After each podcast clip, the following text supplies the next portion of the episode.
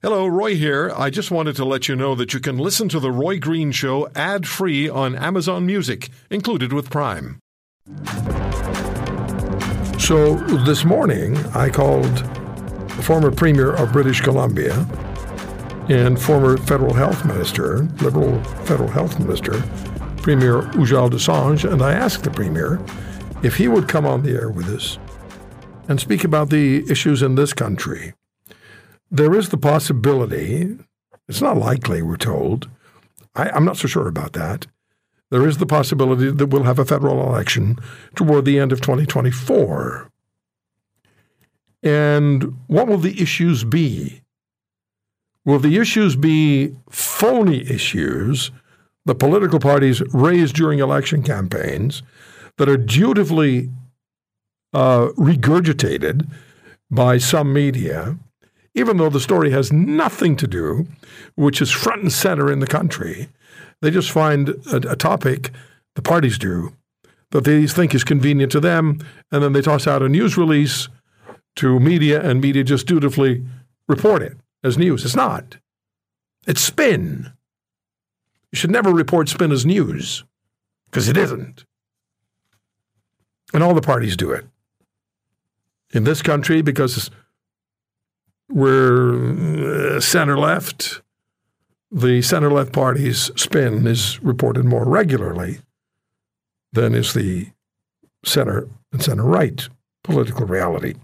But what are the issues and what matters to Canadians? And how do political parties approach an election? We're going to have one either this year or early next year. We have the former Premier of British Columbia, former Health Minister for Canada, Ujjal Dosanjh, with us. One of my favorite guests, as you know. Um, Mr. Premier, I've said to you before, the only threat that I can direct your way is if you ever decide to run again, I'll fly to BC and campaign on your behalf. impossible.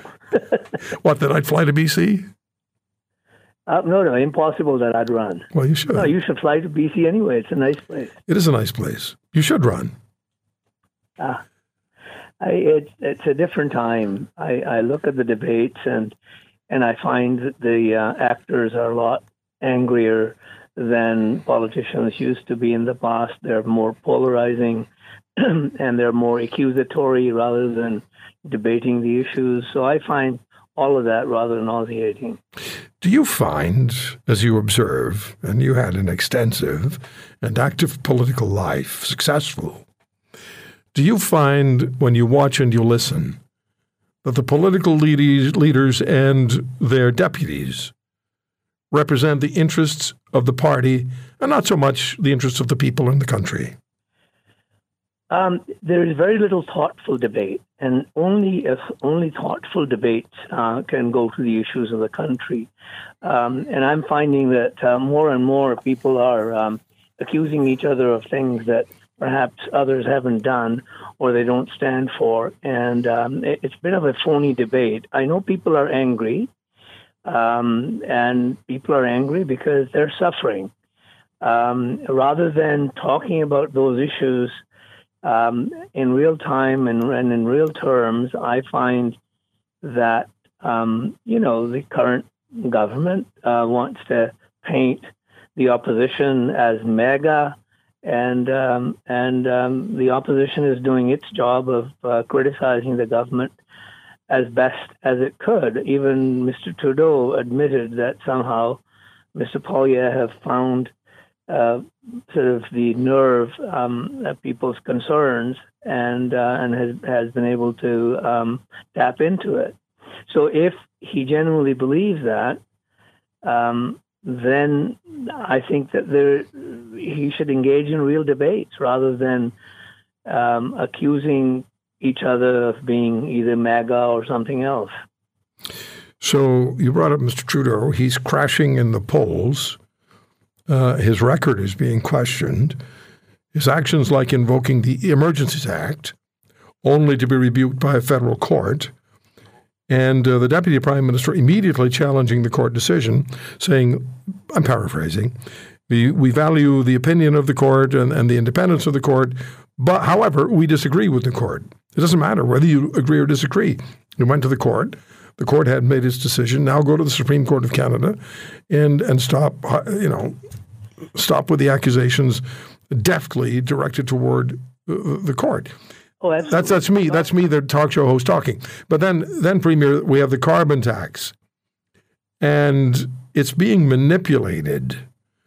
Uh, I I really believe by Mr. Trudeau, um, and I'm not a big fan of his, which everybody who listens to this program knows. He's never come on this program. And I truly believe if he ever did and we gave him three hours, we'd never get past the first question. But what is, let me ask you for your assessment. You were a liberal cabinet minister in a different time, in a different government, with a different set of political values or approach. What is your sense of the job of Mr. Trudeau's done? Then I'll ask you about Mr. Poilievre. Well, I, I find that um, that um, Mr. Trudeau talks in excuse me talks in language that's that's dated that excuse me doesn't doesn't relate to the concerns of the people. And um, and and he's sort of mired in the in the past of um, you know identity politics and and things of that nature. And he's never been able to get out of it. And um, you know I of course served with him as an MP for two or three years when he was uh, when we were in opposition. And I find that he can do better but but he is regurgitating the same old, the same old. Um, you know, even even on one of the files that concerns me, that what we're doing in terms of um, our immigration is we're bringing the, the, the problems of the world into Canada, and and and we have battles on the streets in Canada, uh, marches and counter marches, and sometimes violent because the politicians Mr. Trudeau, in particular, hasn't been able to say to people, when you come to Canada, change. We expect you to integrate, um, and and that's really a problem. So I, I'm, I'm finding that um, that that he's not grappling with the issues, whether it's the economy, whether it's immigration, whether it's housing. Um, there is more um, verbiage coming out than real solutions. Mm-hmm. No, I, I, I fundamentally agree with everything you just said about the man. And I know after 10 years it's difficult, no matter who you are, it's difficult to maintain your popularity among the electorate. Doesn't matter where, who you are or where you're, uh, you're running for, for, for office. We'll go talk, talk federal now. Because I do think there's a good chance of us having a federal election before the end of this year. Certainly do have to have one within six, 16 months, right? Yeah, 16 months. Premier, you said that uh, the um, political parties and the leaders, I, I think, if I can interpret what you said, are prone to drama, theatrics. But we also have a polarized population. And a polarized population because people, are, as you said, are hurting. We know people are hurting. So it's advantageous for a political party to step into the into the void and say, we will do away with the pain, i.e., we'll ban the carbon tax. So, what is your sense then of the performance by Mr. Poilievre and the Conservative Party? I think um, Pierre Poilievre has tapped into um, the angst people are feeling all over the country. Um, um, the cost of living, whether it's housing or food or anything else, um, it's all gone up, and um, you know many people are having difficulty making both ends meet, and he's tapped into it. And I've been, I've been watching. You know, I I watch the news, I read the news, um, but you know, I I um, didn't know Pierre Paul, but I've known of him because he was in the House when I was in government, he'd just been elected as well when I was elected in 2004. Um, and uh, he has grown, but there's still, um, he comes across as, as an angry man. Um, and, and that's, I mean, part of it is being in opposition. You have to criticize.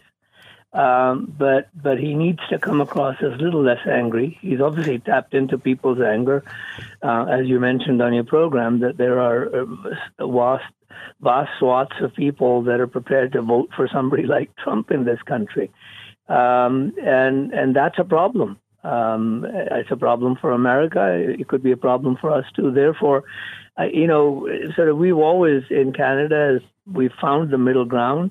I, I can confess to you that when um, when Stephen Harper uh, became the prime minister, I worried that he'll go farther to the right, but he found a sweet spot, and uh, you know, Canada wasn't that badly off when he was the prime minister. So I've become somewhat of a nonpartisan in, in my later life, and uh, and I think Pierre Poilievre is, uh, has found the groove, and but he needs to be less angry, and uh, and Mr. Trudeau needs to be more constructive, needs to have more plans than just the um, you know the kind of verbiage that he's been using in the past. It's not going to work. He if he if he's going into the next election to lead the Liberals and and uh, and possibly beat Pierre Poilievre, then he has to find a new act. Yeah, I'm just going to give you my my thought on Mr. Trudeau. It's over. It's over. The, the problem for the Liberals is they don't have anybody else. There's nobody behind Trudeau to take his place. And I don't think um, the former governor of the Bank of Canada is the answer. And and I've forgotten his last name. I mean, I talk about him all the time. Carney. Yeah, Mark Carney. I don't think he's the answer. But let me, let me ask you this question. We have about a minute and a half. Is there a more foolish federal leader than Jagmeet Singh, the leader of the New Democrats, who continues to keep that deal in place with a with a with a descending Trudeau. Doesn't Mr. Singh, or maybe I'm wrong about this, wouldn't you say that Mr. Singh, we have 30 seconds, is is foolish to stay in that deal?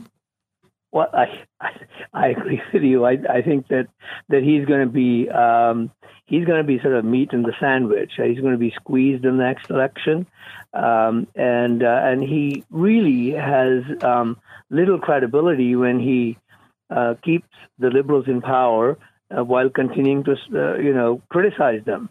If, if, you're in bed with somebody, uh, it's really unseemly to be critical of them. Um, so uh, either have a divorce or get on with it. Get on with what?